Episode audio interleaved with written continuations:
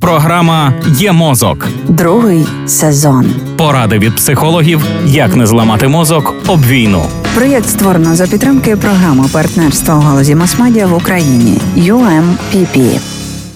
Симптоми, які волають про необхідність медіапаузи, обговорили ми в минулому епізоді «Є мозку». Ці серії, до речі, можна знайти на Саундклауді Львівської хвилі. Нині поговоримо, про що саме йдеться, коли мова про медіапаузу.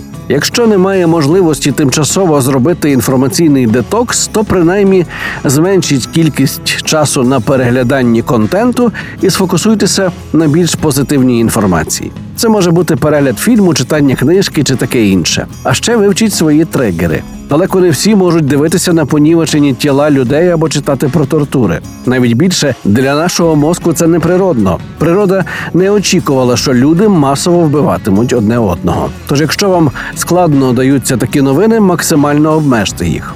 Це не про байдужість до навколишньої ситуації, а про дбайливе ставлення до свого здоров'я. А для того, щоб бути в курсі подій, вмикайте радіо. Наприклад, Львівську хвилю. Уникання відеоконтенту робить споживання новин на порядок менш травматичним. Ви в курсі найважливіших подій і не травмовані візуальним жахіттям. А ще візьміться до буденної роботи. Побутові справи і ритуали допомагають нам створити певну ілюзію контролю над ситуацією і відвернутися від нав'язливих думок. Подбайте про розпорядок дня. Не варто недооцінювати режим харчування, сну чи фізичних активностей, про що ми вже говорили в нашому проєкті. І пам'ятайте, якщо станеться щось надважливе, ви обов'язково про це дізнаєтеся. Навіть без постійного скролінгу новин.